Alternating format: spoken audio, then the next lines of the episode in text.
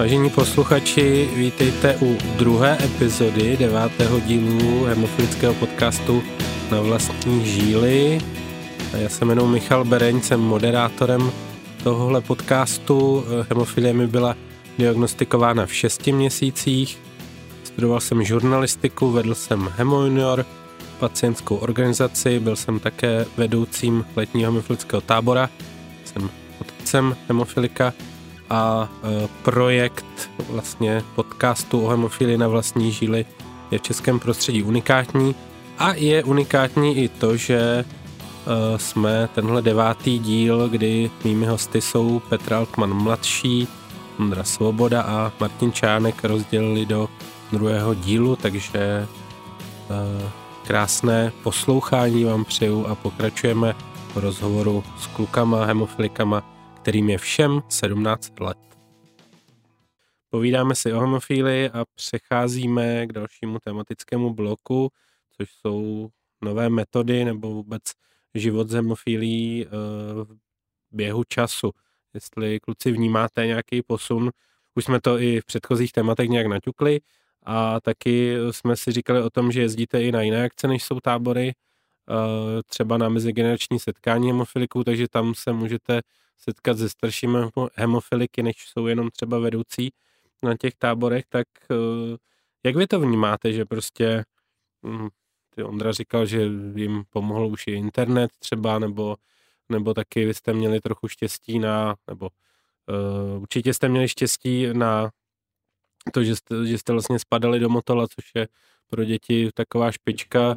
Uh... Já jenom taková opravdu, my jsme jako měli prvně doporučený Hradec, ale Eh, nakonec jsme zvolili Prahu, protože jsme měli jako na výběr, kam mm-hmm. se můžeme ta dostat. Místo bylo teda jako pro pacienty v obou dvou těch centrech hemofilických, ale my jsme si vybrali Prahu, protože prostě Praha je ve všem skoro A navíc špička. tam byli Altmanovi. A, navíc tam byli jsme na blízku, takže. jo. A Martin, ten je z Beskicka. Eh, přesně tak, já jezdím eh, do Poruby, do fakultky, do Ostravy, ano. Uh-huh. A taky se nemůžu stěžovat. Jo, to, to určitě ne, tam mimochodem uh, se narodil právě Mikuláš, kterého zdravíme, nevím, jestli spí nebo švatlá si pro sebe, ale zdravíme ho domů i mou drahou ženu. Uh, já jsem se ale chtěl spíš ptát na to, jestli ne tam, kde se léčíte, to, to třeba se ještě o tom uh, lehce zmíníme potom, ale jestli vnímáte ten posun uh, i v tom životě, nebo, nebo jestli jste se třeba vůbec někdy bavili s těma borcema, to jsou, to jsou starší, nebo jestli jste je prostě jenom vnímali při různých přednáškách, nebo nebo nějakých sezeních a workshopech. Martine, jak to máš ty? Tak jako já si myslím, že ten posun je obrovský. Eh, já sám mám podkožní léčbu, teďka už tenhle rok od jara, mm-hmm. na rozdíl tady od kluku. Takže to je, eh, děkujeme panu doktorovi za to. Je to, je to jiný zas, je to, je to super, je to co dva týdny a je to, je to úplně jiný, než to bylo předtím. Mm-hmm. Takže už jenom tohle je obrovský posun. Eh, a co se týče toho povídání si se staršíma hemofilikama, tak já si právě pamatuju, jak jsem s Márou tímto zdravím seděl vedle uh-huh. na táboře teďka dva týdny uh-huh. a mhm. bylo to prostě zajímavý. Uh, jo, takže ano, i, i takhle máme to, ten kontakt s těma lidma. A je to, je to fakt jako vidět, že, že se to někam posouvá a vždycky i, ty, i to mezigenerační setkání, vždycky jsou tam nějaké novinky, co kdy přišlo a co kdy hlavně přijde. Uh-huh. Takže je to vidět. Jo. Já, mě napadlo, že abychom se na let nemuseli přejmenovat na vlastní podkoží. že potom eh, to pro, pro, pro hemofiliky bude vlastně, Asi jak jo. se říká, španělská vesnice, že, mm-hmm. že ty mhm. žíly nebudou znát, ale mm. jo, to mě určitě těší a, a je, to, je to velký posun. Uh, Peťo, jak je to u tebe? Ty, jak říkal Martin správně, máš pořád ještě mm-hmm. uh, žilní léčbu nebo, nebo léčbu do žíly, že se musí ten srážecí faktor aplikovat, ale um, ty možná i z hlediska toho svého koníčku určitě uh, jako vyhledával starší hemofiliky nejenom u vás v rodině, ale asi ti to zajímalo, mm-hmm. jak s tím žilo jinde, nebo jaký byly ty životní příběhy, nebo jestli jste poslouchali, třeba měli jsme tady zástupce starší generace Zdeňka Březinu, takže uh, jak to bylo u tebe? No právě toho Zdeňka, toho jsem chtěl zmínit, ten určitě má dost zajímavý příběh, což taky teda i posloucháme na tom mezigeneračním setkání i, i mimo, samozřejmě mimo ty, ty jeho uh, výklady, nebo kdy, kdy to tak určitě on je taky rád, že nás vidí, jak my jsme jakoby prakticky už fakt zdravý mm-hmm. oproti tomu, jak on vyrůstal, kolik on strávil času v dětství prostě v nemocnici přivázaný a tak to určitě stojí za to si to poslechnout. A takže ta, myslím, že ta léčba jako fakt hodně postupuje, což je vidět i tady na tom vlastně na, na Martinovi s tím, s tím podkožím, takže jako za mě určitě úplně super. Já jsem taky už přestoupil na několik dalších léků v rámci toho vývoje za, ten, za, za tu dobu té mojí léčby, takže nemám si na to stěžovat. Ondra, ty to vnímáš jak? Tak já, jsem takhle jako hodně rád, že jsme se tady sešli v tomhle počtu, protože vlastně mě vůbec nedošlo, když jsem sem přišel, že Martin už má podkožní léčbu, protože Martin má podkožní léčbu, Peťa má lék s prodlouženým účinkem a já mám stále pořád jako rekombinantní lék, takže se píchám třikrát do týdne ale určitě tam ten posun je vidět, minimálně tady na tom okruhu nás třech, co tady sedíme. Hmm. A myslím, že ten pok- eh, rok tam opravdu je, jak už tady zmiňoval uh, Peťa, tak, uh, tak u těch starších hemofiliků teda tam je ten posun rozhodně vidět. Uh, tam je krásně navázáno na to, že vlastně oni byli spoustukrát v nemocnicích a nevěděli moc, co s nima dělat. Když to u nás třeba si vzpomenu takhle, když my jsme vlastně dostali ten první lék, který byl ještě vyrobený teda plazmaticky, byl na plazmatickém základu vlastně vyrobený teda z krve, když to tak řeknu, tak uh, tam to rozhodně je vidět, protože my jsme to dostávali jenom v takových bílých krabičkách, uh, který neměli na sobě skoro nic a dneska tady je spousta těch společností, které ty léky vyrábějí a když to tak řeknu, tak rozhodně je u čeho vybírat a pokud u někoho ten lék nefunguje tak, jak má, tak rozhodně je kam přejít.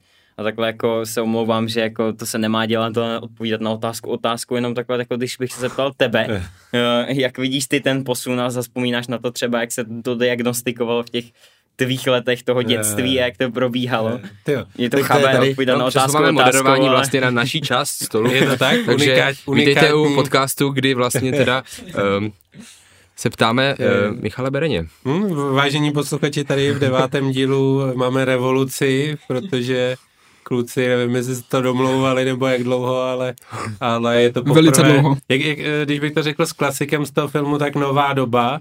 Teď se tady host nevyhazuje vrchního, ale ano. host se ptá vrchního, tak já odpovím, no, eh, já samozřejmě je to, je to obrovský posun a vidím to i na Mikulášovi, protože ten má vlastně Eh, nemůžeme tady jmenovat, mě se trochu vystrašil s tím, ale dobře jsi to zaobalil, protože to bychom museli vypípat, tam sice není jsou to zprostý slova, ale byl by to product placement neboli skrytá reklama a to nemůžem, ale uh, že má vlastně Mikuláš stejný lék jako, jako v případě uh, Martina Čejánka a uh, je to určitě výhoda hlavně pro něj, že si prostě musí aplikovat to asi taky je, je vůbec poprvé v Česku, že si musí aplikovat už, už vlastně téměř od prvního dne, co, co se narodil.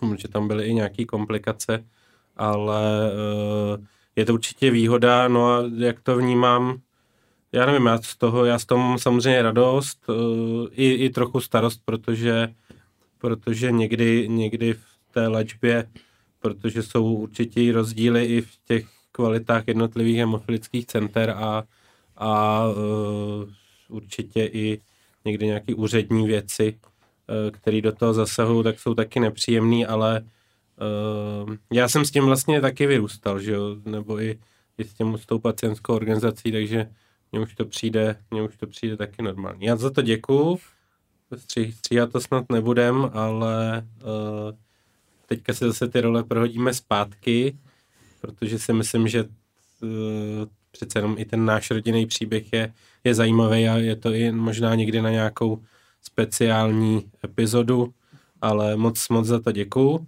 za to, že, že jsme si na chvíli teda prohodili role. A teďka zase se vrátíme zpátky. A vrátíme se k tomu, že jednou z určitých posunů v té léčbě hemofilie je i využívání aplikací na aplikace, tedy na aplika- mobilní aplikace na aplikaci těch léků.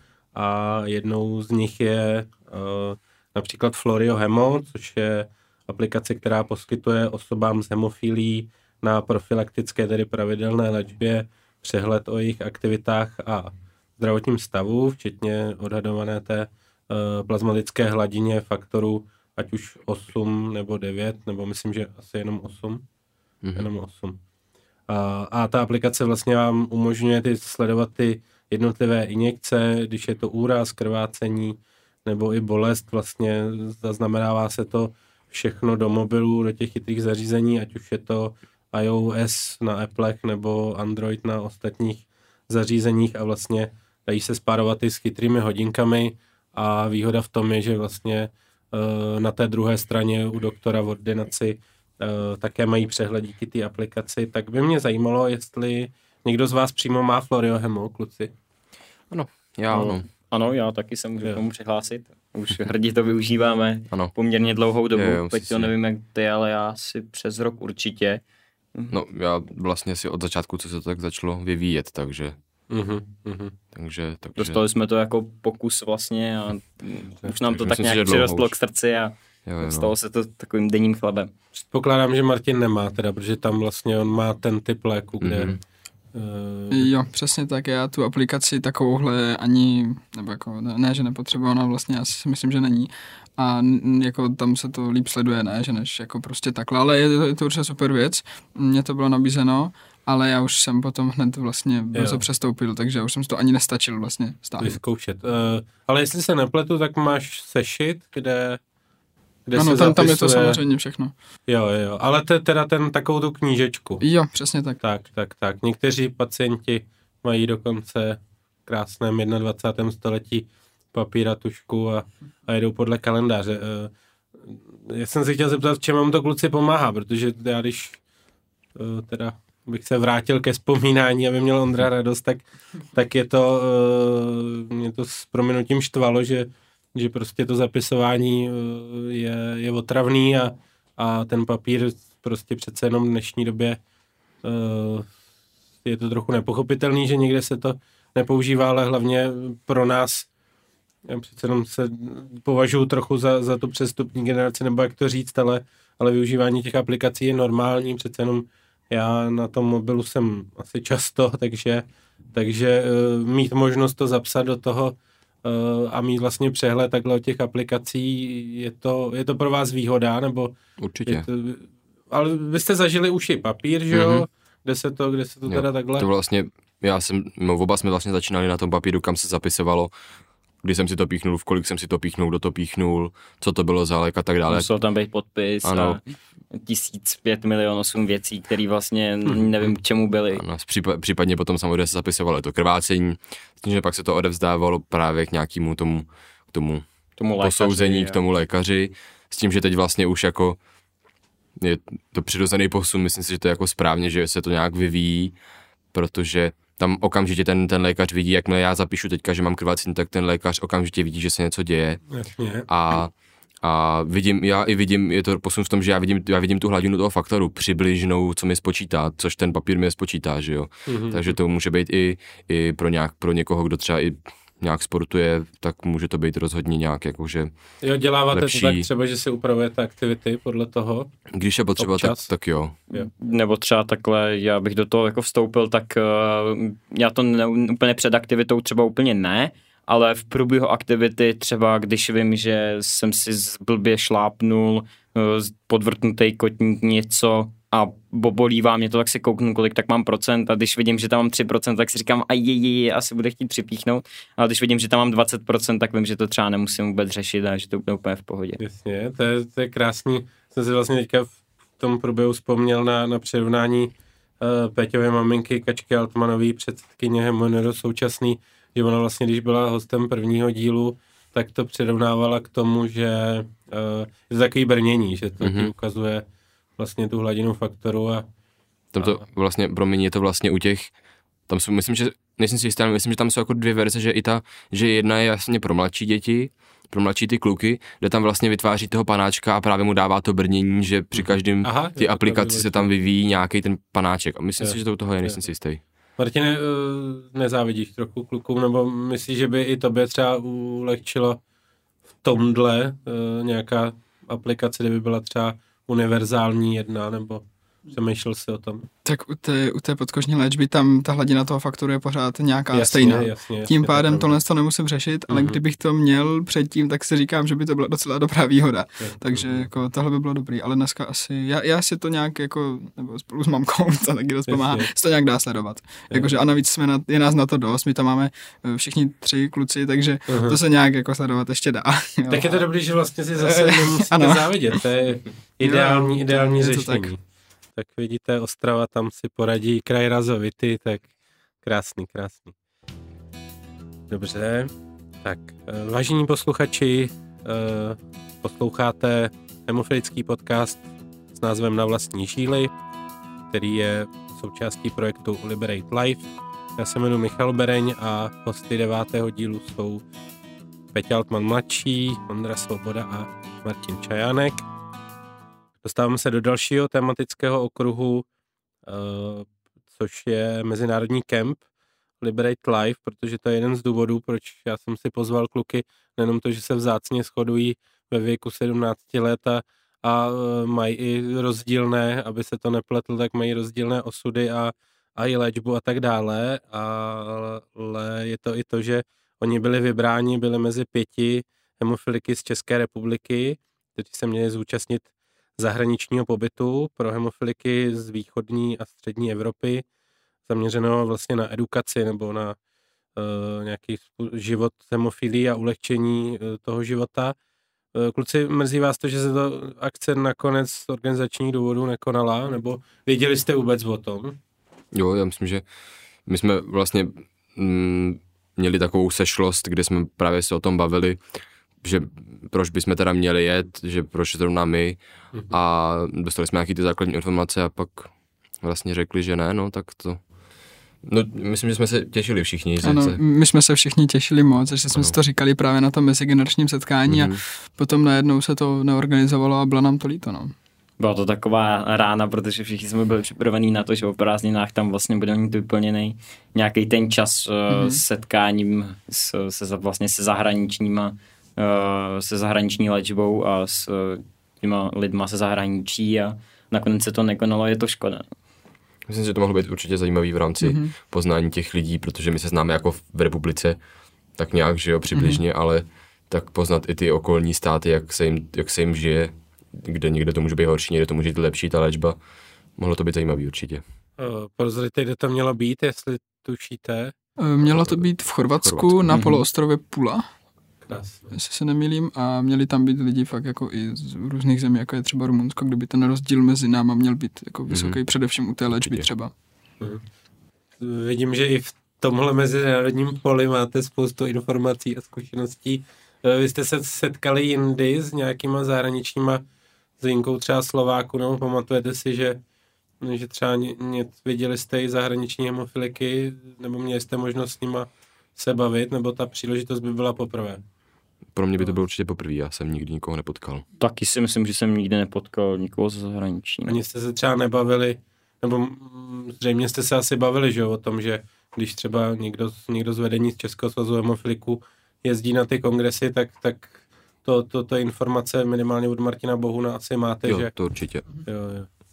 Uh, takže, takže přesně, ale jak se, je to pravda, uh, Martin Čánek prozradil uh, vlastně trochu nepříjemný fakt, že, že ty rozdíly v léčbě, protože my jsme se tady o tom bavili, že ten posun v čase je neskutečný, ale, ale pro asi rumunský kolegy, kdybychom měli podcast z Bukurešti na, na vlastní žíly, nějak nevím, jak se to řekne rumunsky, ale tam, tam určitě by to nebylo tak veselý, protože tam je uh, ten přísun, jak se říká, na hlavu těch léků velmi málo a vlastně můj jeden takový, taková zkušenost uh, je, že v podstatě oni by si to bylo ochotný, kdybyste jim přinesli ty léky, jak by si byli ochotní to, si to píchnou někde mezi chlebíčkama, protože pro ně je to prostě zácnost jako, jako téměř zlato, takže buďme rádi, že, že i přes problémy, které jsme tu lehce nakousli, tak ta hemofilická komunita nebo ten život z hemofilí v Česku je, je obrovský. Eh, já se vlastně zeptám eh, na to, že vy jste nemáte zkušenost kdybyste potkali zahraniční hemofilik, ale předpokládám, že by to nebyl váš první výlet k moři a do zahraničí vůbec, tak jenom jestli teďka lehce byste mohli se podělit s posluchači o zážitky při cestování, protože přece jenom je to taky jedno z témat cestování z hemofilií. Uh, dřív to bylo téměř nemyslitelné, nebo, nebo uh, dost rodičů si netroufalo. Tak jak to bylo u vás, Peťo? No tak my jsme, nebo já jsem vlastně poprvé byl u moře samozřejmě jako s hemojuniorem, takže vlastně nějak společně tady i s ostatníma. Takže myslím si, že všechno bylo v pohodě. Začínali jsme, to jsme, mm, když jsme byli my, tak jsme jeli autama, později, myslím, jsme i letěli, takže nebyl ani moc problém s tím, že nás bylo jako hodně, který převážejí ty léky, je to jehla a musí to být na palubě, tak myslím si, že nebyl ani, ani žádný problém. Takže to bylo vlastně to moře a, a ani já jsem nikdy neměl problém vlastně s cestováním jako i mimo, mimo vlastně uh, pacientské organizace, kdy by byl problém, že, že mám léky, vlastně někde ani to neotevřeli, někdy z toho ani nevšimli, takže nemám, nemám špatnou zkušenost s tím takhle. Ondro, ty jsi eh, kromě těch společných akcí s Monorem někde v zahraničí byl? O, tak my jsme od domala vlastně zdívali k moři s rodičema, společně s celou rodinou, takže se sestrou já co vím, tak když jsem byl poprvé u moře, tak jsem byl hodně malinký. Nevím ani, jestli mi byla vůbec ještě v tu dobu diagnostikovaná hemofílie. Ale potom, když jsme jezdívali, tak rozhodně si myslím, že jsme poprvé nebyli pop, jako s hemojuniorem, No, takže jsme si to řešili vlastně sami za sebe a tam je potřeba akorát lékařská zpráva a vědět, třeba mít zjištěno, kde je nějaké nejbližší hemofilický centrum v okolí, kam jedu, nebo vybírat si i tu destinaci podle toho, aby tam třeba nenastal nějaký problém, po případě, kdyby nastal, tak aby se dalo tam někam zajít a dostala se tam ta pomoc. Ale jinak jsem se vlastně sám osobně taky nesetkal s problémem v tom cestování, protože dneska vidím ten systém jako dost benevolentní k tomu, že je spousta uh, lidí, co jsou daleko víc nemocní, potřebují víc léků k tomu, aby mohli cestovat a vlastně taková malá krabička, kterou někdo má u sebe, už ani neřešej, protože prostě to jsou nějaký léky. Krásně vidíš, to je další rozdíl proti mně. Martine, jak je to cestovat uh, s hemofilí? No tak já vím, že my jsme byli párkrát v moře, snad v Itálii, Chorvatsku, ale to je všechno v Evropské unii, takže nás nekontrolovali na těch hranicích, díky mm. bohu za to a jinak prostě tam nepamatuju se, že by se nám tam něco stalo závažného, takže jsme si, my jsme si prostě píchli a tohle to bylo úplně v pohodě. Mm. Jako, a měli jsme autem, teda neletěli jsme letadlem, to je asi důležité říct, takže nás neměl ani nikdo kontrolovat, takže, takže v tomhle tom to bylo úplně, úplně v pohodě, bez jakýchkoliv problémů. Já když to odlehčím, tak u vás je tam je problém maximálně to, že jeden kufr je vyhrazený na, na léky. No, skoro bylo to, bylo to tak, dneska už to tak jako není, ale, ale jo, bylo to tak, no a ty cesty autem, ani, ani tak za to nemůže ten, ty léky, ale jako už tak nás tam bylo dost. Takže jestli se ptáš na historky, tak jsou zajímavé, ale z hemofilí, to tolik nesouvisí. Jasně. To možná do jiného podcastu, když si, nebo, nebo třeba po vysílání. A sami jste vyrazili takhle třeba, že jako nebo láká vás to cestovat po světě? Nebo už jste o tom přemýšleli, přece 17. věk, který jako už by vás možná rodiče mohli pouštět, tak... No, já si myslím, že jo, asi všechny teda. Tak, jo, že už jste byli i sami. Je, jo, jako jo, jo, jo co vím, tak jo. Peťa taky a u Martina nevím, jestli má nějakou mm, zkušenost. Tak jako záleží, jak se bere sám, no tak jako... No jako sám, bez jako, rodičů. Jako, že jsem, jo, bez rodičů, no, jo, tak, no tak no, jako se školou, že třeba. Teda. Jo, bez souro, ne, jako, ano, teď jsem dojel sám do Prahy, to je pro mě zahraničí, takže, tak ano. ano, ale ne, jako, že bych vyloženě si řekl, že odjedu někam a byl jsem tam, tak ještě ne, ale třeba normálně byli se školou a takhle, jako to bylo úplně v pohodě. Hmm. Taky, taky to nebylo. Já jsem tě taky vyzvedl v té Praze, tak, tak taky to je dobře. Tak. ano, ano, ano, takže, ano, pravda, Peťa mi tady pomohl v té Praze, jako, jako domorodec, takže ano, abych, se, abych to tu pochopil. V metru, že jo. Jo, to bylo úplně. Jetlagy a tak. Ano, ano, ano. Dobře, tak jo. Uh, chýlíme se ke konci, protože uh, čas uh, ubíhá rychle, ale je to zatím příjemný povídání v devátém dílu hemofilického podcastu na vlastní žíly, uh, kdy máme poprvé tři hosty. Uh, vlastně jsme trochu těmi pacientskými organizacemi začali, to, jak vám pomohli v začátku, tak uh, jim asi pomalu budeme končit. Eh, napadlo vás někdy, že byste se chtěli třeba zapojit do té činnosti, nebo vím, že už se tak nějak nenápadně minimálně určitě na těch táborech zapojujete, ale jestli vás třeba o tom láká i, i to se nějak jako zapojit, protože vím, že určitě to není pro každého tahle práce, existuje i generace, nebo každý jsme jiný, že jo, a nějaká generace třeba uh, se o to tak nezajímá, nebo nějak ani nechce se tolik družit, nebo nechce o té hemofilii povídat tak otevřeně jako vy, tak jak jste to měli vy, Ondro?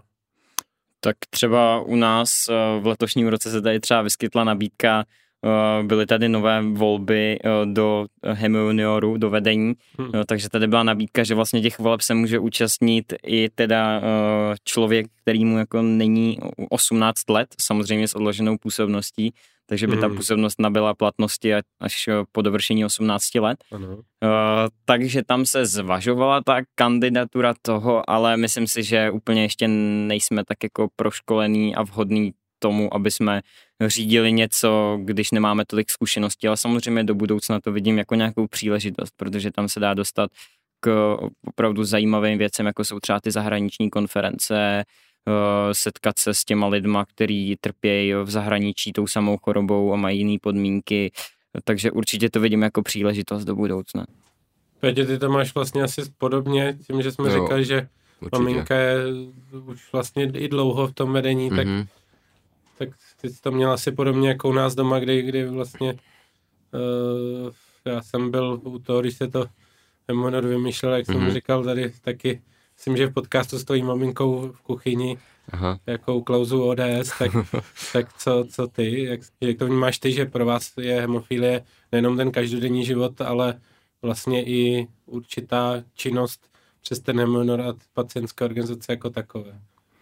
No, jako vlastně mně to přijde super, no, nebo jako já vlastně souhlasím i s Ondrou s tím, jak, jak vlastně říkal, že to určitě může být příležitost nejenom vidět, jak to funguje, ale třeba pomoct nějak těm lidem, předat nějaký ty zkušenosti, jak to máme my, jak už vlastně trochu se tak jako bojím, že do budoucna už vlastně, vlastně nebude moc co řešit, protože už se to bude vlastně všechno, doufám, mm. doufám lepší a lepší, ale rozhodně je to šance, příležitost pomoct i i, něco zažít, takže tak.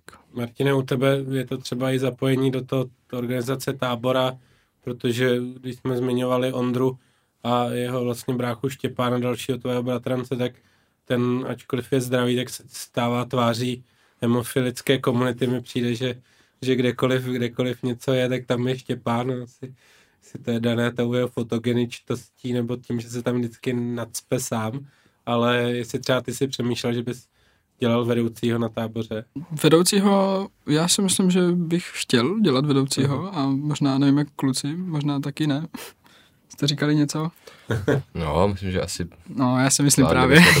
Teďka tak vzhledem k tomu, že ty, eh, ti, co s náma teď jezdili na tábory jako děti a dělají nám tam teď vedoucí, tak si myslím, že budou mít taky svoje životy a je na nás, aby jsme trošičku přebrali tu odpovědnost za to a dopřáli jsme těm malým dětem, aby si mohli ten tábor taky užít jako my. A myslím, že na to je čas teď momentálně je tam myslím, dobrá parta do, lidí. Dobrá parta lidí, takže si myslím, že... Jo, to určitě. Zatím to nemusíme moc mm-hmm. řešit. Ano, jo. můžeme přihlížet pozdálí. No a třeba, že sami tak nějak se přes rok vidíte, nebo já když jsem na tom přemýšlel, tak vlastně ono je dost uh, jedna z těch výhod těch táborů i to, že že tam se opravdu řeší jako ty témata, které s těma lidma chceš řešit, protože hmm. vlastně to není tak, že se potkáváte denně v práci nebo, nebo na pivu, teda vy ještě ne rok, nebo kolik, ne rok ani ne. My chodíme na Limču. Na Limču, na Limču tak, nebo na Limče, když se potkáváte, ano. tak se řeší takový ty spíš neformální věci, ale e, zajímalo by mě, že jestli třeba i nějak tak, že si to necháváte na ten tábor, že to je výsostný místo a výsostný čas, nebo jestli máte i zájem, nebo na ty akce, nemusí to být jenom tábor, že ať už je to, to mezigenerační setkání, nebo jestli pro vás uh, je tam takový ten chtíč uh, se vidět i jindy. No, já si myslím, že my si to tak jako i schováme. Myslím, že i za ty, za třeba i za ty dva týdny jenom na tom táboře nestihneme probrat úplně všechno, co jsme si při, při, připravili. Aha, takže... máte taky scénáře. Máme scénáře. a Nemáme tam teda takovýhle rozhovory, ale, ale, ale myslím si, že fakt jako nestíháme probrat všechno, co bychom chtěli, no, takže, mhm. ale jako myslím, že Spíš no. těch 14 dní za celý ten rok na shromážděných zážitků je úplně jako nic oproti prostě tomu, mm-hmm. že mhm. bychom se mohli vidět i víckrát do roka, ale jak už tady bylo zmíněno, tak prostě těch hemofiliků po republice není moc a mm. jsme tak jako rozesetí různě po republice, takže z, u nás jako z Dymokur z metropolitní vesnice bych se dostával do Frýdku místku docela těžko, abych viděl třeba Martina, takže no, je to rozhodně super se u Bašky, abychom byli úplně přesní, takže tam je to... Z jedné metropole do druhé, že jo? Z jedné metropole do druhé, no. Centrum Ostravská, centrum Centrum republiky v. Uh, kluci, jestli jste poslouchali ty předchozí díly pozorně, tak víte, že jedna otázka nebo vždycky ten závěr bývá, že scénář, který já posílám uh, respondentům předem, aby se mohli alespoň rámcově připravit, o čem se budeme bavit, tak vždycky si nechávám jednu otázku jako tajemství, protože s tímto, že tady ten projekt hemofilického podcastu na vlastní žily, který je součástí Liberate Life má mít otázky, které půjdou pod povrch a dotknou se třeba i pardon, uh, dotknou se třeba i nepříjemných témat nebo, nebo citlivějších, uh, tak já jsem si pro vás taky tu otázku připravil, jednu, kterou, na kterou jste se nemohli uh, vy sami připravit nebo si naučit odpověď.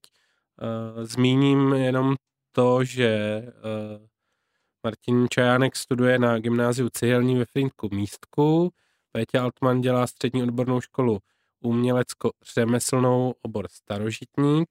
Ondra Svoboda je na střední odborné škole informatiky a spojů v Kolíně. Tímto tam zdravíme a děkujeme, že byli kluci omluveni, doufám, že řádně. Eh, ale proč jsem to zmiňoval? Já jsem eh, vlastně chtěl ukázat, že, že i vaše jak to říct, vzdělávací kariéry se uh, rozběhly různým směrem a nebudu se ptát jako na těch takových těch finančních pohovorech nebo, nebo taková ta obvyklá otázka, že kde se vidíte za pět let, to, to mě samotného otravuje, ale spíš mě to zajímalo eh, z takového toho opačného pohledu, jestli se třeba mysleli na to, co byste dělali, nebo jaký by to bylo, kdyby jste se s tou hemofilí nenarodil. Já vím, že pro vás je to asi možná těžká otázka, protože jste všichni říkali, v podstatě to berete, jak jsme na začátku říkali, jako snídani, uh, oběd a večeři, ale jestli jste, nebo jestli vás to někdy napadlo v průběhu, v průběhu toho, když se prostě na základce se formuje, co chceš dělat nebo co chceš dál studovat, tak Marťo.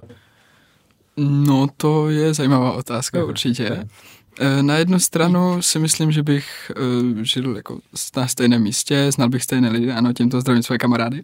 A, ale jako, když se to tak řeknu, tak bych tady vůbec neseděl a tady by přede mnou seděli jako tři lidi, který já vůbec neznám.